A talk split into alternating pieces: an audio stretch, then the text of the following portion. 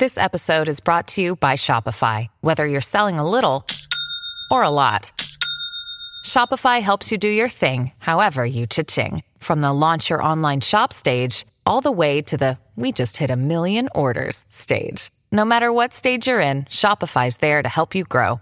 Sign up for a $1 per month trial period at shopify.com slash special offer, all lowercase.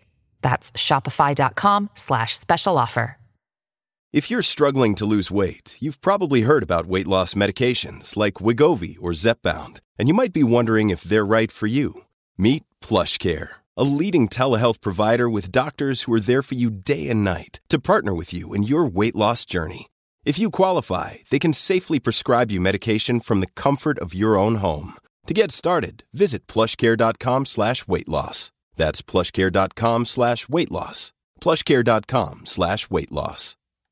Hello, I'm Daniel. Welcome to another social distancing episode of the Intelligence Squared podcast. This episode is a live online event that we staged recently with the title Coronavirus Your Questions Answered. And we gave our audience the opportunity to ask their questions to a leading panel of experts, including science broadcaster Xand van Tulleken, epidemiologist David Heymann, economist Linda Yueh, and disease control expert Bharat Pankhania. We hope you enjoyed the episode. Please stay tuned because we're about to announce an entire series of these online events. And of course, as always, if you like the episode, please make sure to rate and review on Apple Podcasts.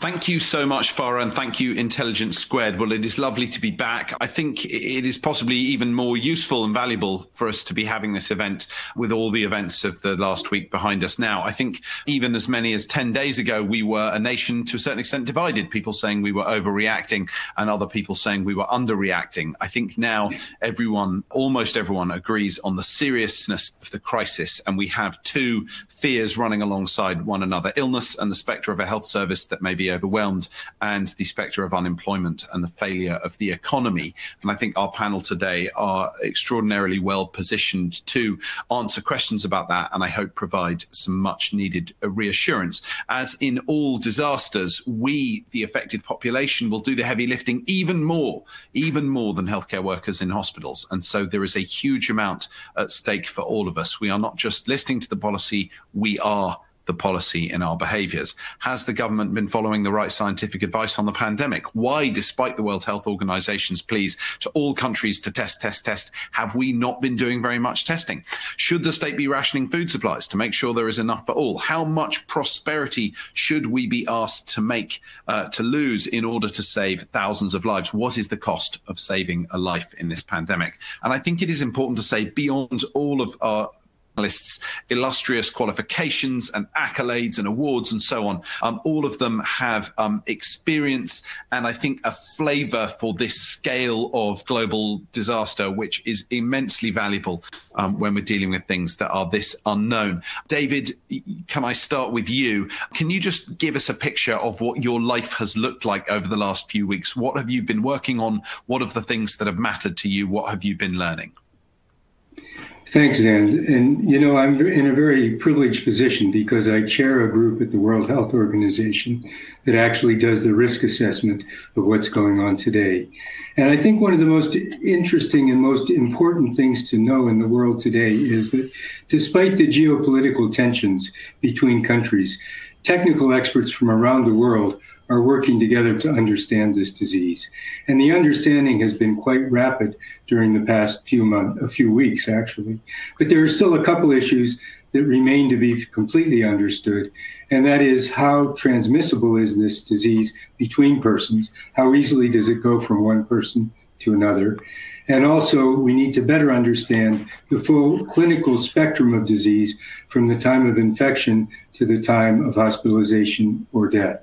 So we need to know how many people are really asymptomatic and how many people do in fact have mild disease and then how many have severe disease. So we're learning a lot building a ship as it sails. And I think that the technical cooperation in the world that's been sharing so much information really is an, an example of how we can work well together in the 21st century. Brilliant, David. Thanks very much for that that quick sum up, and we're going to come back to all those questions later. Bharat, can you talk us through how your world has looked for the last few weeks, what you've been working on, and what's what's really stood out to you? Um, leading on what, from what Professor David Heymann has just shared with us, my world has also been in a similar direction. And we got busy the moment we heard about a problem in Wuhan, Hubei province in China. People like myself who deal with communicable diseases like these and emerging novel viruses are always in tune, looking out for such developments. And as soon as we knew about it, we were all into action stations. So locally at my University of Exeter, uh, we activated our pandemic preparedness plans. And in addition to that, we have been really busy giving reassuring scientific measured advice to our listeners. I have been on media across the board from my local, national, and international places, just passing on factual, really important factual, uh, scientifically proven evidence rather than, um, and also bunking myths, because there are just equal number of um, uh, false media, fake news, as you would put it. Mm. So uh, we've been very busy since January, and we and what I have found is that the media can be our friend, and through the media, I think I have spoken to so many thousands of people across the globe, uh, giving them measured scientific evidence. Brilliant, Bharat. Thank you very much. They've been bunking the myths, and you've been debunking them. And I'm sure that some of those um, questions will will be able to do do more of that. Linda, can I turn to you quickly? I, I, think all the medics have. Everyone I know in the infectious disease and public health world has said for my entire career that at some point we will face a pandemic like this, even if they haven't known when. And I don't know if the economists have maybe had to scramble even more than the the, the public health community to respond to this. How is the crisis uh, affecting economists? Mm. Yeah, I think there have certainly been, um, you know, economists on the lookout for what the next sort of big crisis pandemic can be. So I think there is some preparatory work. But I think what makes this crisis very different is that the global nature of it, and obviously the um, you know, the medics will, will be able to make a better parallel. But for economists, it's very unusual to have a sudden stop in the economy. In other words, people just have they can't go to work they can't do their normal things they're working from home firms have to be closed down for medical reasons. So all of these things mean the economy is in a really fragile state. So over the past few weeks certainly um, economists that i know have been looking at writing, uh, advising on the ways in which government can respond to make sure that this sudden stop, this impact, doesn't have a longer term impact on the economy. So, supporting people, supporting viable businesses, making sure, firstly, that the health system has the resources it needs. All of these things are really key. And so, for instance, um, last week, um, I know everything feels like it's been going on for a very long time, but it was actually only last Monday when uh, we had the first assessment of what the chancellor had put out in the budget to help address COVID 19, because the previous week was the budget on the Wednesday. So on the Monday, so last Monday, I appeared before the Treasury Committee in the House of Commons alongside a panel of economists to basically to assess the scale of the response.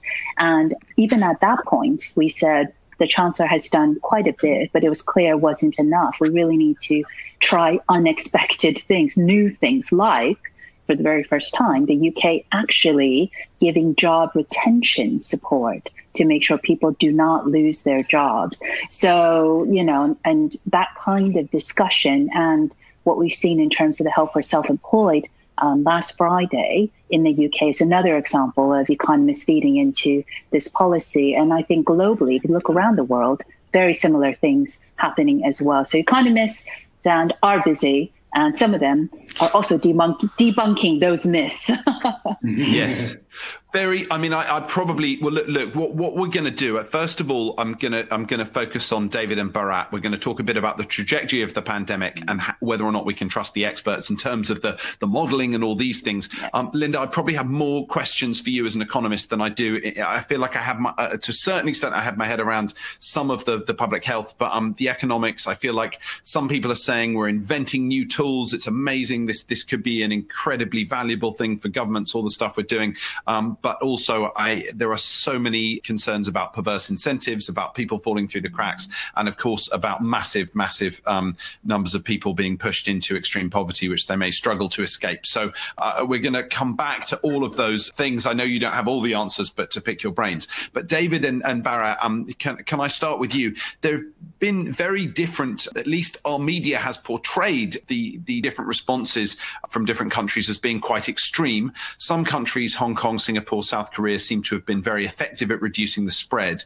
and the death rate seems to have been very different. David, can I start with you? You've worked all over the world. Were we slow to act? Have these other countries responded better than us? And um, what can we learn from them? Well, it's clear that the countries that had SARS outbreaks in the past were much better prepared than the rest of the world. They learned a lesson in Hong Kong, in Singapore, and South Korea learned a lesson during the outbreaks of MERS coronavirus just recently. And so these countries are very well prepared to take care of a surge of patients in their hospitals. And they've also known that it's very important that people be reassured that they can participate not only in protecting themselves, but in protecting others. And so we're seeing that people in Singapore and in Hong Kong are wearing a mask if they're coughing or sneezing to prevent others from being infected. And they're also doing other things that prevent themselves from being infected physical distancing, staying away from crowds, and washing their hands, a whole series of things. So, this is a good base on which these countries have been able to develop an outbreak response that identifies patients, isolates those patients, and keeps the economy going at the same time. Do you have a sense that the countries that have really, really clamped down on this hard and stopped the spread are facing a very difficult choice because we know that these measures will stop it, but we also know they're incompatible with a no- normal functioning of the economy and also really normal functioning of, of human life. You know, social contact, the, the economy is not the only thing. Um, are Singapore now facing a very difficult challenge about when to allow the virus to spread? I, my sense is this virus isn't going to go away. And we're not talking about something like Ebola where we might be able to eliminate it in a region, but instead we've only been talking about slowing the virus. Are, are they making trouble for themselves with these very, very effective responses? Well, what they've done is they've begun to see that the uh, reproductive number, that is, the number of people infected from each person, is gradually increasing. And so they're beginning to relax some of the measures that they've had in order to see if that continues or if they can maintain a low level of transmission. And what they've done is much different than in European and North American countries because those countries have learned from Italy the problems that can occur if there's a surge of patients that the hospital system can't cope with. So their measures to stop the outbreak are different in Asia because they have a different goal. Their goal is not to keep transmission at a low level, it's to stop the surge of patients in hospitals. And, and do you feel like Western countries in general? I know we've had a lot of internal criticism of our government, but I'm, I'm asking you less to speak to that and more like, you know, we could see this coming in January, or we should have been able to possibly. Were we too slow to act? Should we have been building all these extra ventilators now? Should we have been ordering personal protective equipment? Do you feel like we've been slow to act? I feel you're you're you're maybe a bit closer to that that planning. Um, can you comment on that? Well, I think that countries were planned for were planning for a, a pandemic of influenza, and they had stocked up a certain amount ready for that, but no one expected this pandemic to occur. What happened in January was that China, by clamping down as hard as they did on the outbreak, was able to give the world a period of time to really prepare. Some countries did a better job at preparing than others, and some countries have chosen a different approach. The UK chose a bottom up approach at the start to get the population to understand how they could work to prevent this outbreak from exploding, whereas other countries immediately came from a top down approach. Which approach has been more effective? No one will know until the, I, th- I think the jury's still out, actually.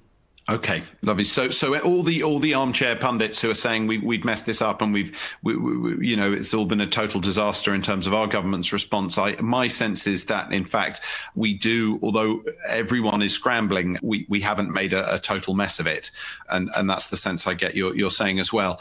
Bharat, can I can I talk to you about the feasibility of this massive testing?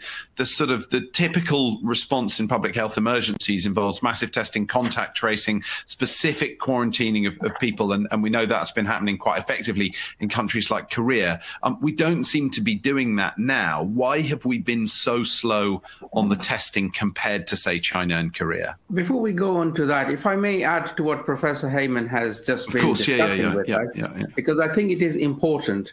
And I, as a, uh, con- a former consultant communicable disease control, learned the basics, the basics, the basics are you test, you identify, you isolate, you contact trace.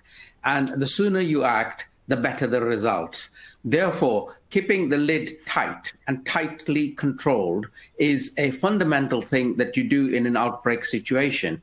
Therefore, this idea of letting go of testing, identifying, isolating, contact tracing happened a bit too early in the United Kingdom, and we are still wondering why did it happen? Why did you give up on it too early? Because in the early days, as you noticed, in the eh, in China and and, and Singapore, they clamped down hard and fast, and as a result, you keep the case numbers down, and by keeping case numbers down, you have better control. So that's what I wanted to add to the conversation that, that has just followed. Coming back to the issue of testing my colleagues and I are at a bit of a loss with regards to the United Kingdom, which is very, very good. You know, it is a, a highly developed. We have a lot of biochemical industries in, in the UK as to why we're having hiccups with regards to testing, the PCR testing, which is what I'm interested in, because the PCR testing is what allows me to identify case or not. The antibody tests that come later, they are an afterthought for me. It doesn't help me with my outbreak control measures. So, really, the testing that I want is of the reverse transcriptase PCR so that I can identify with a degree. And just just to be clear, just to be clear for anyone listening, the difference is that one test can test whether or not a person has had the illness and has made antibodies, and that's that can be very very valuable in some aspects of the response. But um, the test that Bharat is talking about identifies the virus itself, and so it tells you whether you are actively infected at the moment. Sorry, Bharat, to interrupt yeah, you. I no, just want to that, make that, sure that people. No, that's very so, good. So you're you're interested in you're interested in knowing who has the virus at at the moment that they have it. And I agree. And and and and that it's it's a complicated test. It can take several hours to do. It requires people with quite expert training, working machines um, and using reagents. But what's been the delay? China and Korea were able to roll this out pretty effectively. Why why have we been so slow? We we do have labs all over the country, as you say, that could be doing PCR. Yeah, Xand, just to add, the PCR test is not that complicated to do. And that's why I feel a little bit of frustration that it's it, it is it is a good test but it is not that complicated to do. And we can scale up very quickly. And i just have a little bit of disappointment that if countries like south korea singapore and others can and germany can ramp up their testing why we have not been able to do it i don't know the answer I mean, I think I no. I was I was just wondering if, if David did, did know the answer, or at least could have some suggestions. I've spoken to people who've said we're all lazy idiots in this country, and I've spoken to lots of other people who've said actually, although it is a relatively straightforward bit of science, as you say, it's not a pregnancy test. It's not a thing. It's not like a blood glucose test. It, it still does require reagents and a certain amount of complexity and time to do it, and and and so in fact the reagents and machines are in short supply. Have you got any insight into into where the where the where the truth lies between those poles, David? Well, you know, I think what countries are doing is the best that they can do based on their risk assessment. And, you know, I can't make a judgment as to why um, the UK is not testing or why Germany is not testing or why Korea is testing more. All I can say is that when you do test and identify patients, as Bharat said, you can then make sure that they're properly isolated. And the same is true with the contacts of those patients. If they're tested, they can be shown to be they can be infected and they can be, be isolated as well and prevent new chains of transmission.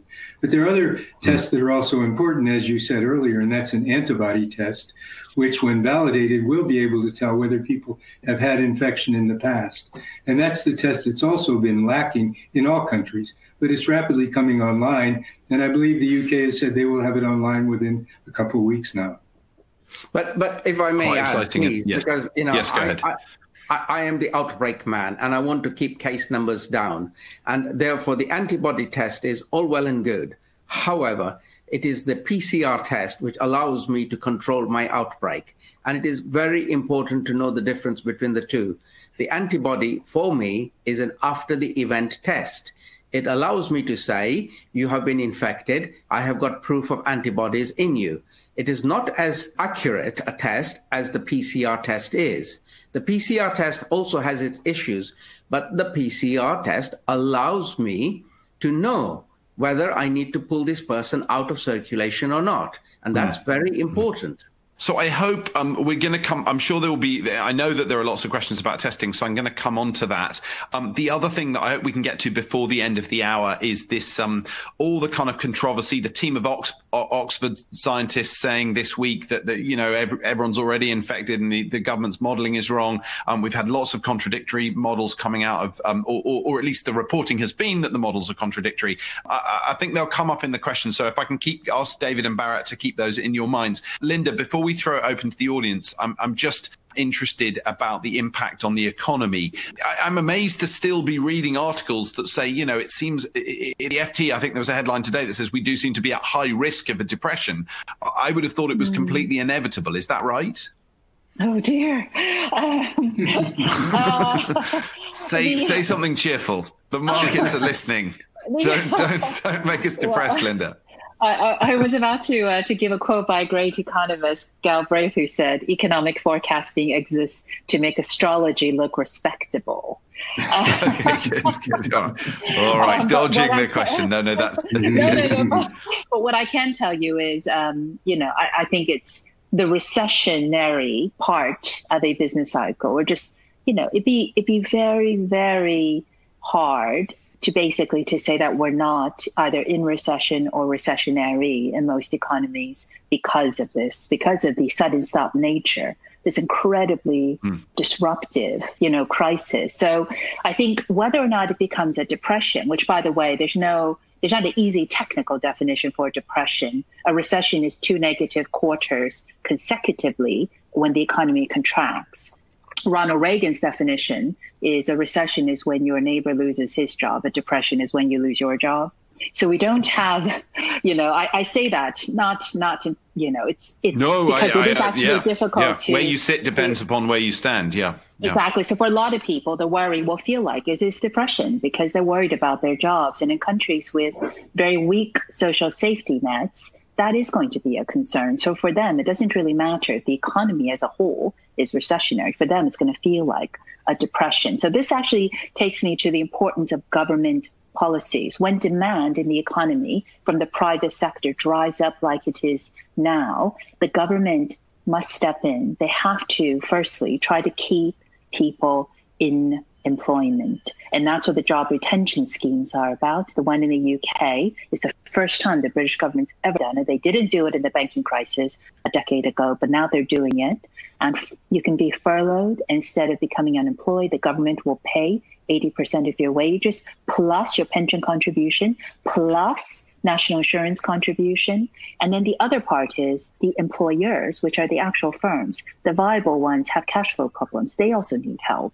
And obviously, we need to keep the viable ones afloat. And the gig economy is now very massive. There's a lot of people who fall between the cracks or in self employment. The benefit system wouldn't really be enough. And so it's not just the UK, but the US has just, Congress passed a bill that for the very first time helps the gig economy workers who are going to get unemployment benefits the same as employed workers. So if governments can come together, provide cash flow support for businesses, uh, relax rules that don't need to be in a crisis, for instance, around bankruptcy, and most of all, protect people, then that prevents this recessionary shock from being a deeper, mm. longer recession or depression. Can I ask? Um, there are a couple of. I think one of the questions that are on is on lots of non-economists' minds is about the balance between rescuing people like uh, the kind of people I know who work in cafes or, or own small businesses or are self-employed in the arts, for instance, versus bailing out an airline and helping out the billionaires. If you're an economist, is that an important question? The sort of the fairness of this response. Mm. I, I, think it, it feels to me like there are many individuals who may fall through the cracks, but lots of large businesses will be rescued and propped up. Fairness is absolutely essential because I think what you want to make sure is the response is helping those who most need it. So you can see this in terms of, for instance, the self-employment measure that's being put in in the UK has a cutoff in terms of tradable profits trading profits because it's trying to target those who need it. Now, for big businesses, you know, I think the dilemma is um, a lot of them are also big employers. Now, most employers are SMEs and they will get help. But if we think about um, the airlines you mentioned or rail, which is effectively being nationalized in the UK for the next six months, you know, these are, you know, these are industries, companies that we we need to operate. But if they get help, it has to be bespoke and it needs to come with conditions. For instance, if you get support, you need to hang on to your workers. You can't use the money to buy back shares. All of these things are properly imposed to make sure that what you're doing is preserving employment and helping them with cash flow. And I think that is absolutely crucial. In the UK, there's just squeezed middle of firms who are being left out by the government measures. And it's the same case in a lot of other countries because a lot of smaller companies may not have, say, an investment grade rating. They can't access the help being offered by central banks. So to me, it's specifically looking out for those who are being left out of the measures. That's got to be the next mm. priority. Oh, that and getting all these schemes up and running because uh, the delay in getting money to people is absolutely scary for a lot of people and self-employment yeah. support won't come in until June. Furloughed workers, um, that probably money won't come until May, hopefully sooner. All of those things, I think, must be considered, um, and this is why there's some talk of being a check being sent to people. Uh, you know, again, the U.S. is doing this below a certain income level because it just gets some money into their pockets, and it was done in the last recession in the U.S. and the financial crisis as well as in 2001. Hong Kong's done it. Japan is looking at doing it. And that's all getting cash quickly into people's pockets. So I think all of these things have to be looked at. Good. So we, we probably have not heard the last of the um, the, the, the finessing of, of the rescue package. Um, Linda, I've got so many more questions, but my questions are not as important as the audience's questions. So let's start going, and I'm, I'm going to try and dish these out um, kind of as as they come up. And um, if you can keep your answers compact, uh, and I'll try and, if you don't mind, speakers, I'll, I'll hassle you all through it um, so that we can get to as many as possible. Okay, question number one How long after you've had the virus should you no longer be contagious? How long are you not passing it on to anyone else? Um, uh, David, can I th- throw this one to you? Yeah, and I think Bharat will want to add as well. But my understanding is that seven days after the time of, inf- of si- signs and symptoms developing, a person can be fairly sure that they're free of virus. Even if they're still in a hospital and in critical condition, the virus should by that time have been eliminated from the body, although it can stay longer in those people who are critically ill. But Bharat is closer to clinical medicine than I. He may want to add something. Thank you. Right. Thank you, David. And, and my extra bit is I agree with what uh, Professor Heymann has just said. And I would also like to add that in some categories of patients, patients who are immune suppressed, may, they may go on to secrete the viruses for much longer. And then one more thing, which we really need to address and investigate properly, and that is the virus is present in human feces. And we have not really evaluated properly whether there is no virus post recovery or is there virus after recovering from your seven day illness. So that is something where people are looking into. And because there is this thing of virus may be present in human feces, important that you exercise extreme cleanliness after the event. Best advice. Wash your hands, everybody. Wash your hands. One more thing. That's another reason. Toilet, Yes. Toilet lid down and then you flush it is a better, prac- a better practice to undertake. Thank you very much. Bharat, you will have solved family arguments up and down the UK, possibly all over the world, about whether the toilet seat goes up or down. The toilet seat goes down, you should wash your hands. And the government advice is that after seven days, um, and I think your, your exception for immune uh, immune suppressed people is, is, is really important, Bharat. But yes, for instance, I have just, I had a fever, I had a cough, I've self quarantined for seven days. Today is my first day out, and um, I'm still coughing. I feel guilty to cough in the supermarket, but I hope that I'm not infecting anybody else.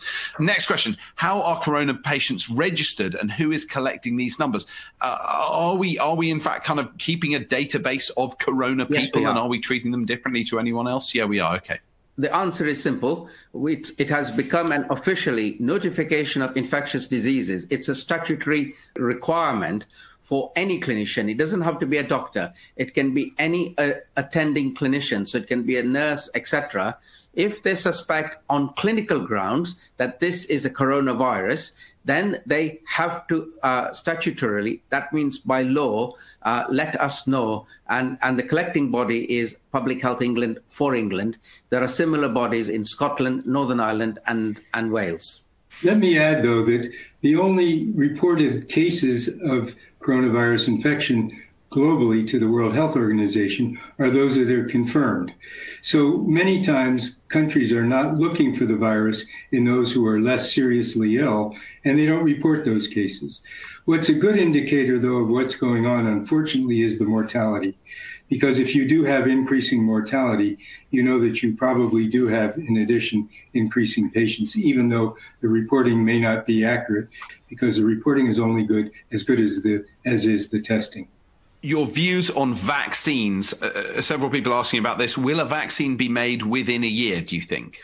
I, I know that this is a nightmare to ask, but um, Bharat. I, I don't think so. This is not an easy thing to make. And whilst we have a lot of hope on vaccines, one year lucky hit is an extremely lucky hit.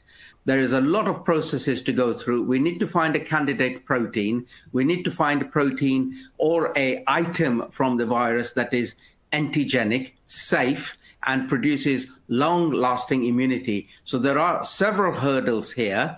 And, and I'm sitting on the fence by saying, I don't think we will have a vaccine in the near future. David, you're you're nodding gloomily. Yes, um, you know, the, the process of developing a vaccine depends first on developing the vaccine, as Bharat said, then testing it in animals to see if it's effective and safe in animals, and then going on to humans. And that's a long process. Fortunately, recently it has been identified that there is a, a monkey that can be infected, a macaque can be infected like humans, and be a model for testing vaccines. But it is a long process, and there will be shortcuts made. The regulatory agencies are trying to accommodate these, but there will be no compromise on safety and on effectiveness and on the duration of immunity.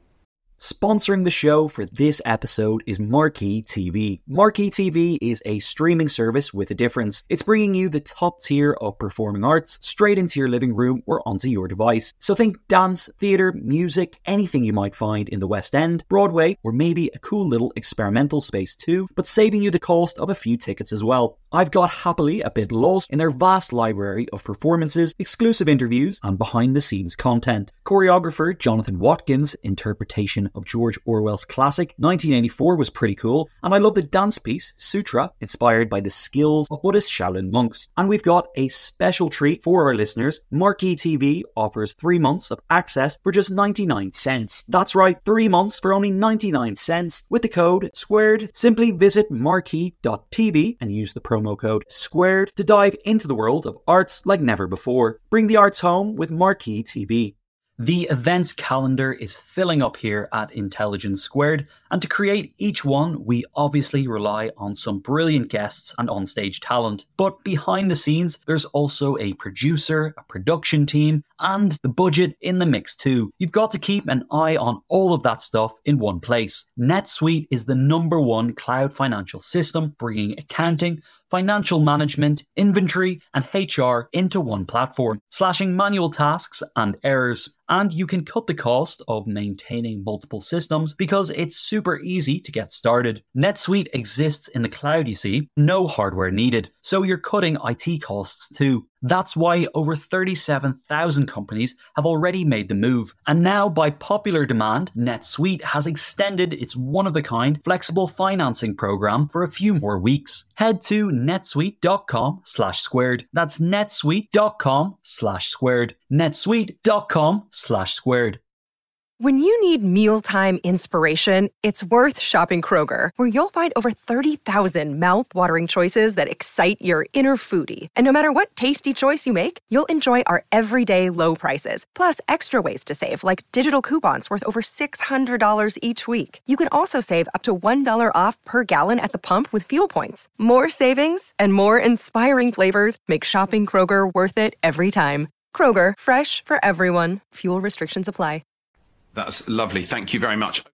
Okay, do we know how long the virus can stay active or alive or infectious on different surfaces, particularly things like food packaging? If I go to the supermarket, I buy a, a can of milk and somebody, a can of milk, a bottle of milk, whatever milk comes in, and I have, uh, and someone's coughed on their hand and touched it, and then I touch it. How long is it infectious before, for, for and what can we do about that? It's uh, how long is a piece of string a question? And I would like people to stop focusing on how long does it survive on certain surfaces. You know, suffice for me to say that on hard surfaces, plastics especially, it lasts a lot longer. So if you have a nice, warm, humid environment and it's a plastic surface, it may last a lot longer. Whereas if it is on a drying surface, it may last shorter time because it dries out, desiccates, and dies. But the important message is this think about it as every surface, every item where humans congregate is infected, infectious, and a risk hazard. And if you treat it that way, you are not making the mistake of saying, this surface is safe, this surface is not safe. And you know, you will make mistakes if you go along that pathway. So it's better to consider all surfaces unsafe, wash your hands frequently, and that would be a much better strategy. I love it. That's that's that's that's brilliant, and I think that's much easier for, for people to manage that. Is there proof? Uh, I, am well aware that we've got sort of two two medics and I'm and and and, and an economist. Um, Linda, there are some questions coming your way, so nobody um, nobody worry for Linda getting bored. Um, but uh, there's a couple, a few more from medics. Um, is there proof? yeah, no, no, that's good. That's good. We're all we're all, every day's a school day. Yeah. Is there proof once once you've got the virus? Um, uh, is there? Do we believe that that will confer immunity? And if so, for how long? We don't know. We, we all we know is that you've got uh, evidence of immunity against the coronavirus, yeah, but we don't know if this immunity is long lasting, permanent, robust, can be reactivated. All those are extra hurdles to face. I, am sure Professor Heymann's got some extra bits to add to what I've just said. I would, I would, only add, yeah, I would only add that immunity for other coronaviruses that cause the common cold does not last a very long time. In fact, you can have a common cold from a coronavirus this year, and you can have that same virus infect you and cause a cold next year. So this, the hope is that this virus, because it's a new virus in humans, might in fact cause greater, stronger immunity, but nobody knows for sure. And that's the problem with vaccine development as, as, as well. Will a vaccine provide the immunity? As Bharat said, it will protect us in the long term. And Linda, I think people often feel that uh, economists can be a bit hard hearted, but I think economists hearing that and saying this virus isn't going to go away, it is terribly infectious and it may even not confer very long lasting immunity.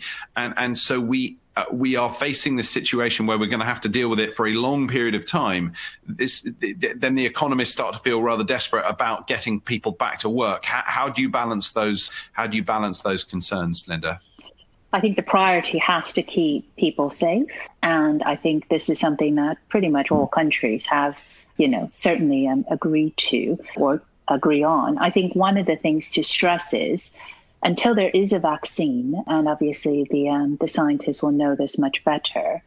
It may well be we have to get used to some, you know, some degree of social distancing measures, remote working becoming a more regular feature until we're sure that the crisis, um, the medical crisis, is under control. So I think for economists, that's something that quite a few are, are certainly aware of. I don't think there's any expectation somehow that you know we'll get back to normal, uh, normal as in I guess be able to leave our homes, uh, you know, uh, very quickly until that is the case.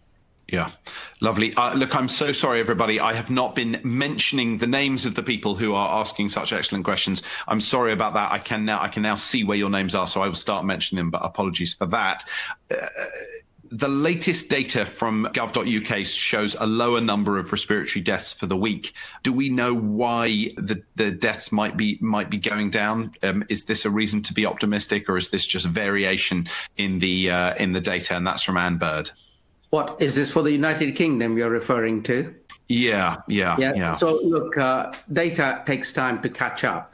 And remember, we are in the early exponential rise phase of this outbreak. So, this is too early days for us to sit back and say it's looking good or bad. Uh, we need to brace ourselves. And the reason why we need to brace ourselves is we are in the exponential rising phase of this outbreak whatever the numbers that we have at the moment, they're subject to revision. But what is quite clear is we are in the upward trend. So therefore, brace ourselves for cases, people needing intensive care and respiratory support. It's coming. And, and Xand, that's also the picture globally. Deaths continue to rise. They may be decreasing temporarily in some countries, a lag of reporting or whatever, but deaths in general are increasing, which shows, as Bharat said, that this epidemic is still increasing in size. There's a lovely question here from Jonathan Seeley, which I think is very interesting. Governments and all kinds of agencies are keen to manage the flow of information very carefully. And Jonathan wants to know what are we not being told, brackets, for fear of causing panic? My sense is probably probably not a huge amount, and the, the apparent transparency is probably real. Is is that the case? Clearly, clearly there may be emerging plans that they don't want to they don't want to leak too early. But are, are we being told everything, or is there are there are there secret secret bits of bad news you think that that may be um, withheld from the population? Yeah, but Xand, you know that what you don't know, you don't know. so you know. But you, but you, I, I, suppose I would say you've sat in, you've sat in, in, in you, you, um, the three of you in different ways, but but but but you and David, in terms of epidemic management, have sat in the room and been privy to things that not everyone else is aware of. Is there a sense of saying, look, we have to, we have to manage this message very carefully, or is do you feel like we are likely to be being told what's happening? I, I know that you're not prepared to leak anything, but is the transparency real? If I may go first, people like myself from universities are known as troublemakers. And it is good to have that badge because we like to challenge, question, and question again hmm. and hold people to account. And we're not doing it hmm. because we enjoy doing it, but because we want real science to be practiced. And we want to contribute to the science decisions that the government may be taking. And therefore, my colleagues and I have been pressing for what evidence are you looking at? And finally, SAGE has published the series of documents that it is using as reference material, which is a good thing because that's good transparency. And we would like to um, contribute, but contribute from outside and say good things when good things are going on and add to, come on, you could do this as well. So, you know, that's where we are operating for. We're working together, and the government may see us as an irritant, but we're not an irritant. We want to make things better. Okay, good, good. No, that's that's reassuring. David, do you, do you have a sense that we're, we're being reasonably reasonably well informed? Well, I think it's been globally quite interesting to see how people have shared data, either in medical journals uh, where they're put in front of the paywall, or or just by informally sharing and sharing with WHO. In fact, the Chinese were not at all transparent at the beginning of the SARS outbreak. They didn't want to report it. They finally did report it when they were accused publicly of putting the rest of the world at risk.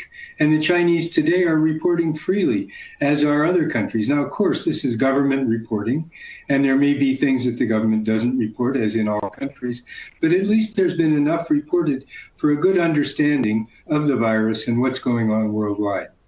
And Linda, um, I, I, know this is not quite a, a question for, uh, this isn't quite economics, but I feel like every bit of policy had a bit of conspiracy behind it. When the pubs weren't closed, all the pictures of Boris with the, the, the owner of Wetherspoons were circulated. When the contract for the ventilators was given to Dyson, all the pictures of Tory MPs with James Dyson were circulated. In in fact, is is that how the Chancellor is making economic policy, or is it is it driven by um, a, a group of academics and other uh, wonks and nerds and good people? I actually think it is the latter. I think um, there's been a real um, effort to get input. So I mentioned just how much has happened over the last, you know, seven to ten days in this country, and I think, um, you know, the instances um, that you mentioned, uh, you know, there's always going to be a bit of that. But I think the, you know, the the thrust of the policies, which in this country have been really extraordinary, in economic terms, these have been the right ways to approach it. And I would I would hope that the next phase of it will look similar. I, I just don't think there's any sense. Um, I'm not getting any sense that this is a time to be doing anything other than following expert advice um, and expert guidance, provided the experts can agree. So on this one, the economists mm. are closer together for once, and it's actually the medical community that might be a little bit split when you mentioned the Oxford versus Imperial study earlier. Well, we're gonna we're gonna get to that, Linda. While I'm on you, um, Hillary mm-hmm. Pearson wants to know why don't the major supermarkets form a cartel to reduce their prices? Should we be allowing cartels? So the government is allowing cartels right now. So oh really? Um, oh okay. Yeah, well, brilliant question. So, I, I, actually didn't. I yeah. thought it sounded a bit daft, but Hillary, uh, you know better than me. That's lovely. yeah. Um, okay, that's that's yeah. really interesting. Well, that's that's lovely. I'm gonna. I'm just gonna. Oh, sorry. Yeah, Linda, go ahead. I, I was just gonna deflate. Um, they're both allowing cartels to help bring, keep um, supplies um, bulk purchases and keep pricing down. The CMA, the Competitions Markets Authority, has also formed a COVID 19 task force to prevent price gouging because the other side of right. The, the point cartel, of the cartel is to get the price yeah. down, not up. Yeah. Okay. That's right. Just wanted to mention that. Good. It goes both ways. The good kind of cartel. That's what we want. That's right. Lovely. yes. Um, Susie, um, Susie Ed uh, wants to know. Um, some people wear a face mask when they go out, others don't. What do you What do you advise? So, look, uh, in the United Kingdom, Western nations, we're not used to wearing masks, and if you put on this mask and you're fiddling forever with your um, getting it right, and you're having a lot of excess activity around your nose and mouth, you may, in error, introduce infection that way through that mask. Furthermore, the mask gets lovely and moist very, very quickly. And when it gets lovely and moist, it is not going to actually hold back viruses that wish to find their way to you. And it may give you a false sense of security. And if you just think about it, it's a nanometer, right? It's a tiny, tiny little speck. And the, the pores on the mask are not necessarily good barriers. One more thing the masks are really good in a clinical setting. So where you have the cough, the person is actually ill, then there that mask is a very good idea. And similarly for the clinician to put on a fresh mask every time they see a patient, that's also a good idea. But I'm sure David's yeah. going to add to it. Yeah, I would just add that we had a really lively discussion today at a World Health Organization meeting, again by internet. And at that discussion, there were um, the Asian groups and the European groups were talking about the wearing of masks. And the Asians concluded that number one, they always wear a mask when they're sick, when they're coughing to prevent others from getting sick, getting droplets when they cough or sneeze, and that they should be worn then, as Bharat said, not only by patients in the hospital, but in the community. While at the same time, wearing masks, feeling that you're protecting yourself is not thought to be effective. Yet it's a confidence building measure for some people. And Hong Kong, for example, has promoted it, whereas Singapore has not. So it all depends on what countries feel that their cultures are more likely to be able to accept and which will build confidence in those people. There's also temperature changing, uh, t- taking every time you enter a public building or enter um, a classroom in any part of Asia. That isn't done in Europe, but it's a confidence building that measure that they use in Asia to let people know that they're surrounded by people who don't have a fever. So there are various things that can be done, but masks as a protection against infection, as Bharat said, are not known to be effective. Okay, that's that's lovely. So if you're, um, I, I, I, think I think that should answer the answer the question. So don't, don't, panic if you see people outside with masks, but there is a role for masks as well. Germany's mortality rate seems to be lower than everywhere else. And yet, my understanding is the there is not very much mutation. There doesn't seem to be a German strain. Now, I don't know if there's viral epigenetics that are maybe important to measure that, that just the simple genomics don't tell you. But David, have you got any idea why Germany seems to be an outlier in Europe? Well, first, it's important to know that the virus is fairly stable. There are over 600 specimens in a database called GISAID, which come from around the world. And they've shown slight, what we call drift, slight mutations, but nothing major. And there's been no way of correlating that at all with the virulence of the organism or its transmissibility. So I think that the German theory or the theory that Germany is having less mortality because they have a different virus is wrong. The real answer is that Germany knows how to manage its patients and hasn't had a, a, an excess of patients that have overwhelmed its health systems. The UK is doing quite well also in managing patients, as are as are many other countries. But what happened in Italy was a massive uh, infection at the same time of a group of elderly people. And elderly people are at greater risk of mortality. And in addition, the hospitals were overwhelmed and couldn't admit all those people. Lovely. Bharat, anything to add on that, Bharat? No, I, I, I, totally agree with Professor Heymann that, you know, there is no virus one and virus two. We will get uh, drifts, but uh, it's the same bug, I'm afraid. There's a, a, few questions here. Um, uh, Linda Reese Johansson is asking, but there'll be other people worried about it. If they've got mild asthma, does that make you vulnerable? The, the, the, guidelines, when I looked on, on the Public Health England website, I felt the guidelines were a little a little vague on this. They talked about chronic health conditions. If someone has mild asthma, which huge numbers of people do, um, do they consider themselves vulnerable? Should they behave differently to other people? So, look, uh, I'm happy to take that question. I look at it as two independent events. You have asthma and you may you may not get infected with coronavirus. Just because you've got infected with the coronavirus doesn't mean it's going to necessarily make your asthma worse because most asthma is allergen caused. It's caused by things like pollen that you're sensitive to, smoke, dust, pollution, that sort of thing. What we have to be aware of, nevertheless, is a asthmatic may be taking steroids to keep that that asthma under control. And by virtue of taking those steroids, you may be slightly, very, very marginally immune suppressed.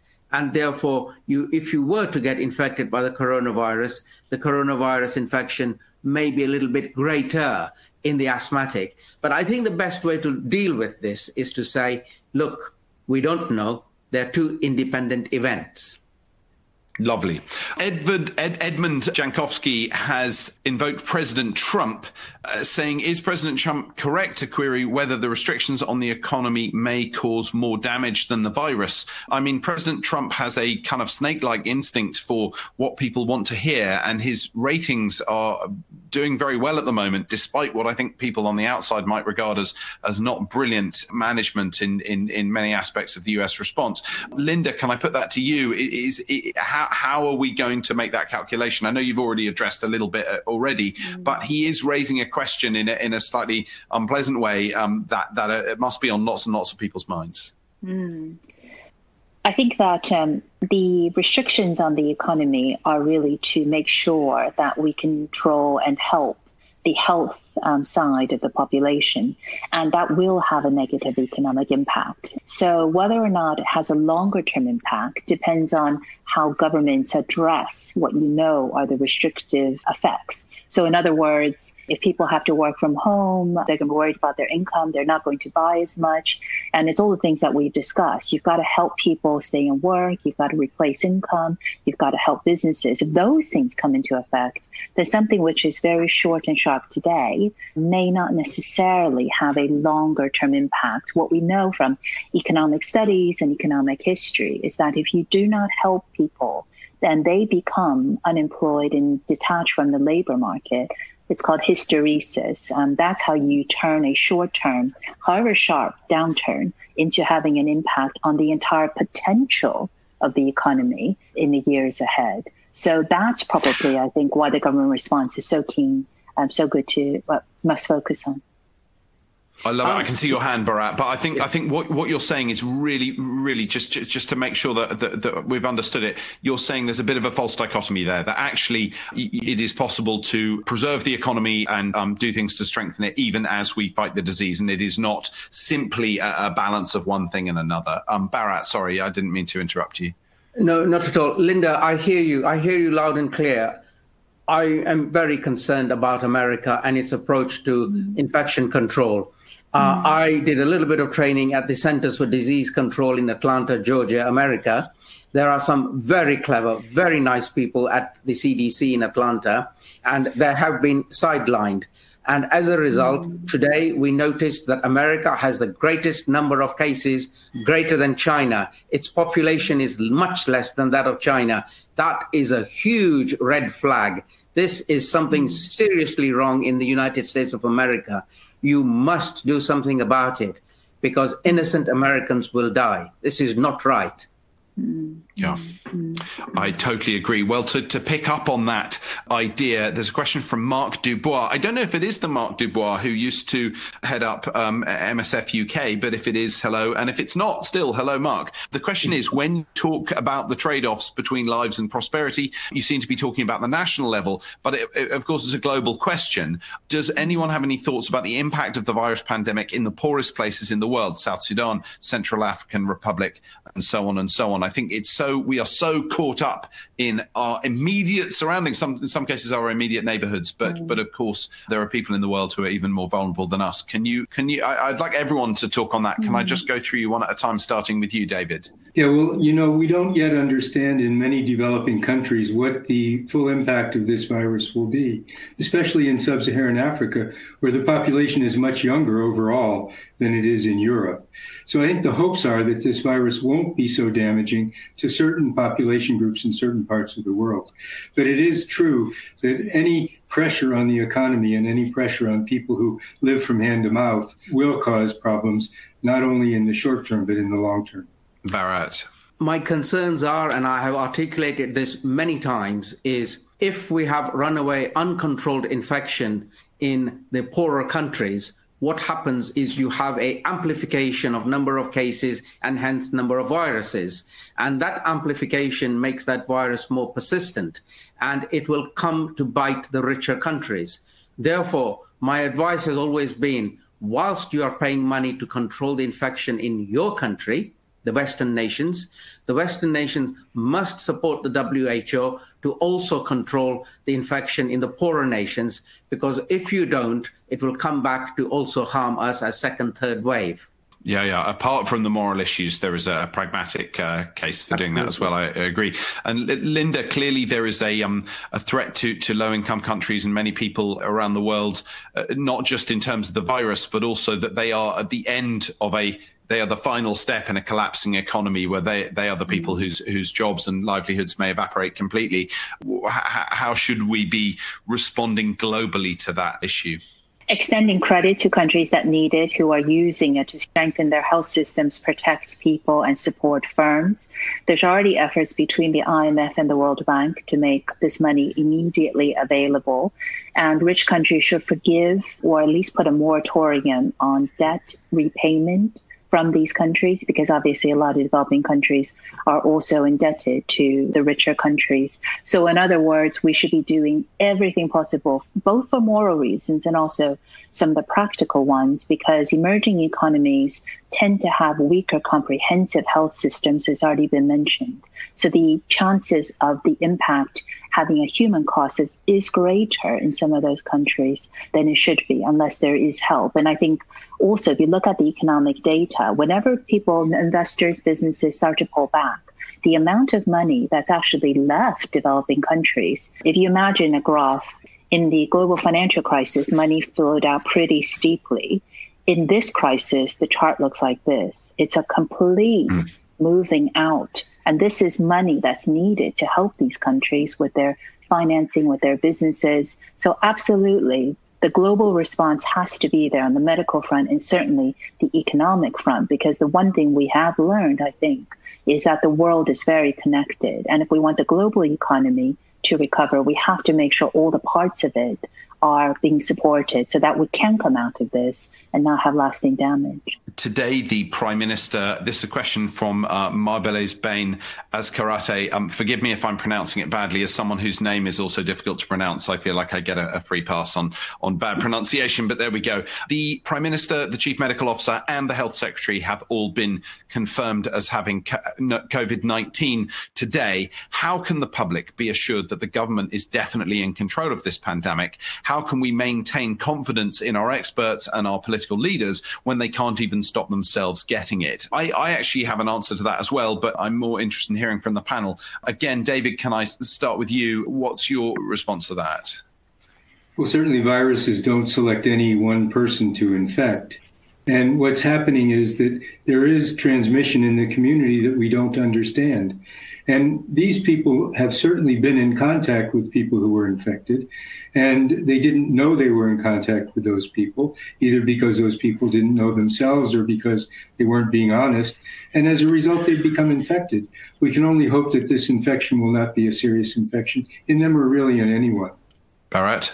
I think Professor Heymann has made a very, very important point, even without realizing it, and that is he probably we, did realize it. Did, he did. you know, we, we in the business take it as read. He said, "This infection is transmitting in ways we don't fully understand," and that is really important because we know what we know, but we also must have our minds open to we don't know what we don't know and therefore keep that mind open that there may be other modes of transmission.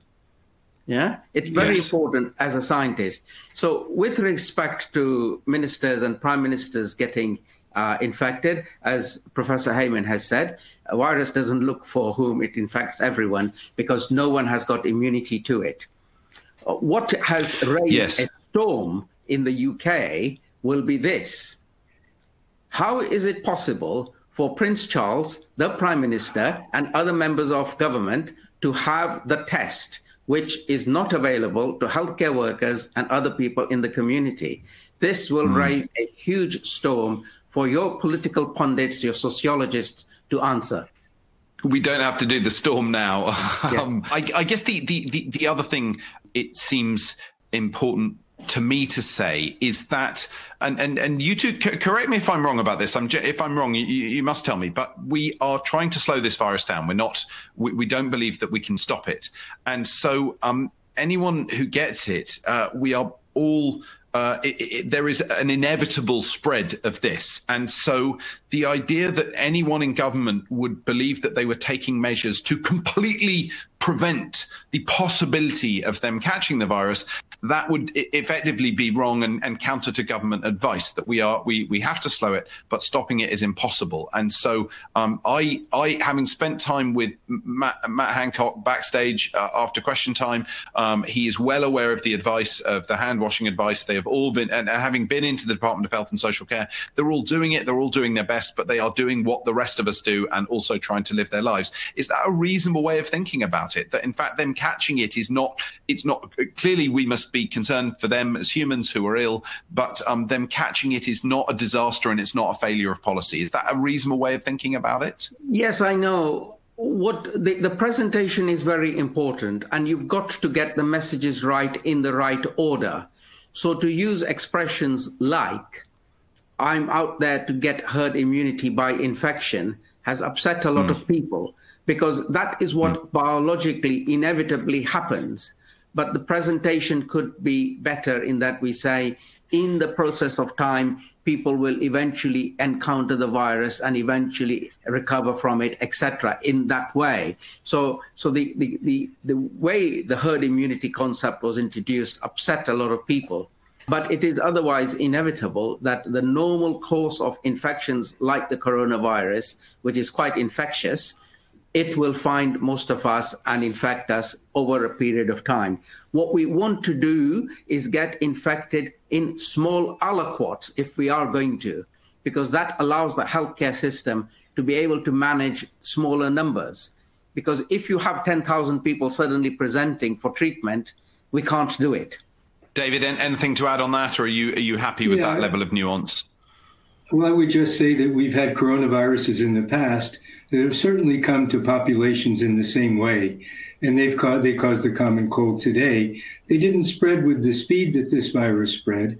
They may have been very virulent at the start, but they learned how to adapt to human populations, and they're now circulating in all populations. So this is not a new type of event. It's just a globalized event that has occurred very rapidly.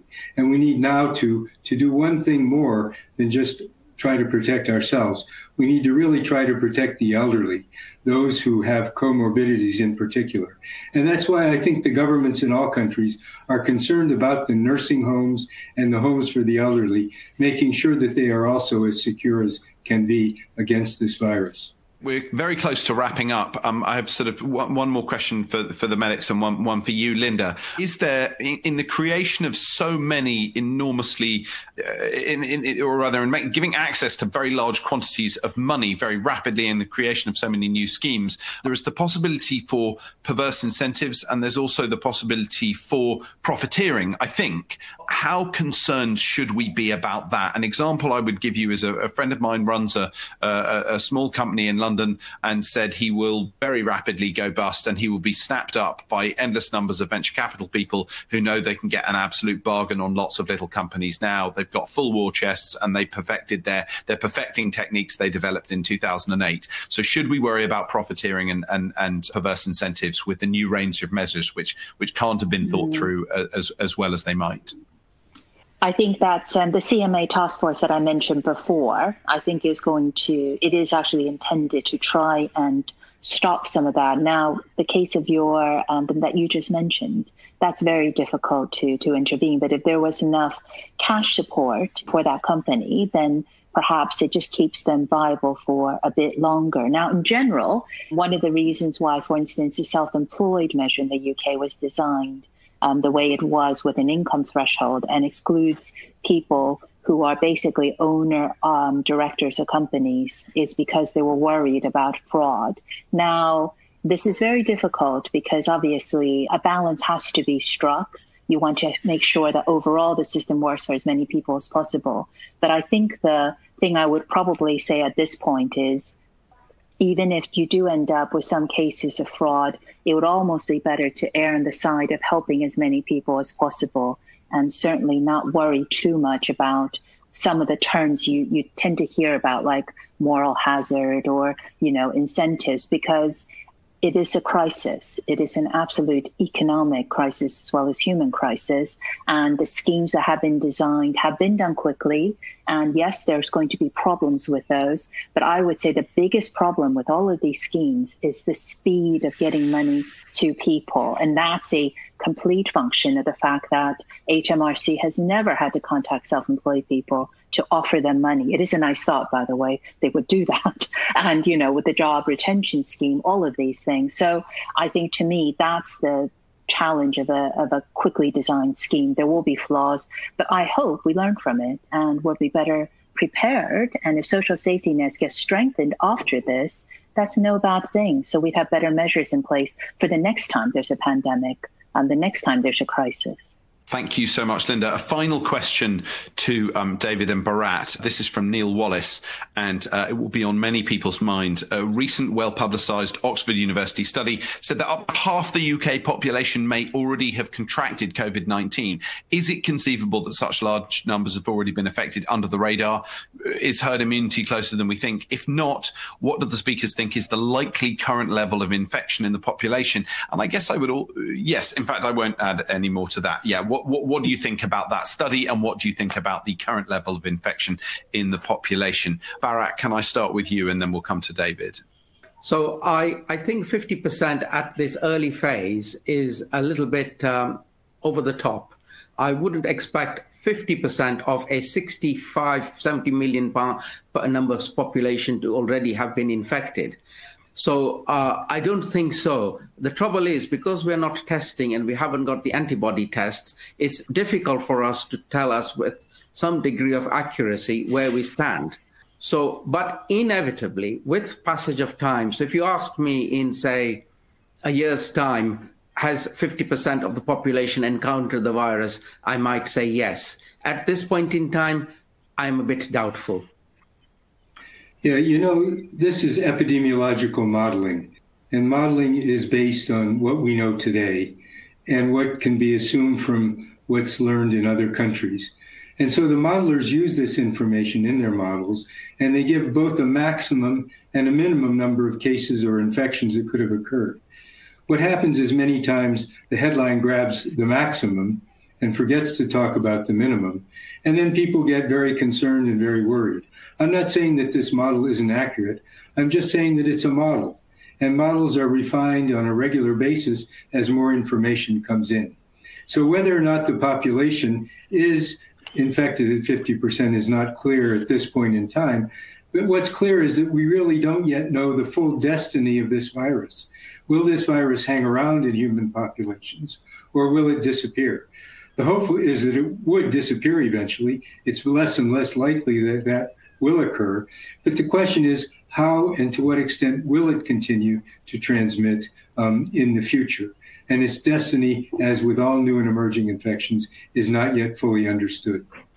Fantastic. Look, yeah. Uh, can I say to all three of you, I know you are immensely busy at the moment. I'm enormously grateful on behalf of our audience for all your brain power and your wisdom being brought to bear on those questions. To the audience, I would say thank you so much for your energy and your enthusiasm and all your wonderful questions. I'm sorry that we didn't get to all of them, but I feel like we got a good range of things. I feel, at least for me, that I have come away reassured that there are probably not very big secret conspiracies going on that we don't know about that the government does know what it's doing and that anyone who is fully condemning them and saying that we're we're we're completely mad has not understood the variety of effective responses that are possible and indeed economic responses as well. And Linda's reassurance that again the chancellor will be iterating and trying to figure out how to stop people falling through the cracks so I hope this has left you reassured with some good public health advice and finally I would say I think all four of us and intelligence squared would wish the uh, the Prime Minister, the Health Secretary, and the Chief Medical Officer.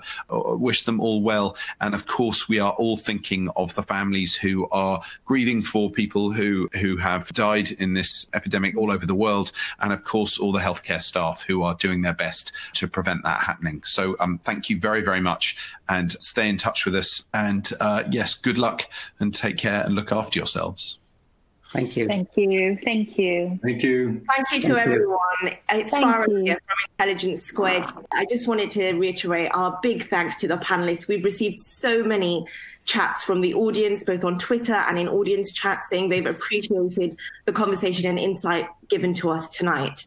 We had over 380 people in our audience this evening, and we had over 100 questions given to us. It was absolutely amazing. We tried to get through them as, as quick as possible. Sorry if we couldn't get to answer yours, but do please keep an eye on our Twitter page, and we'll hope to put on a similar event like this again in the future. And finally, just a brief message to say that we've been contacted by a number of organizations, both large and small, who are looking to recreate what we've delivered here this evening. Many businesses are having to adapt very quickly to the coronavirus situation. And if you work for a company and might be interested in how Intelligence Squared could help you with your digital events, please email us at solutions at intelligencesquared.com. To find out more, you can check out our website at intelligencesquared.com. Just click on the solutions tab and you'll find out more information and how to get in touch with us. Thanks again to our panel. Have a lovely e- evening to our audience, and we hope to see you again very soon.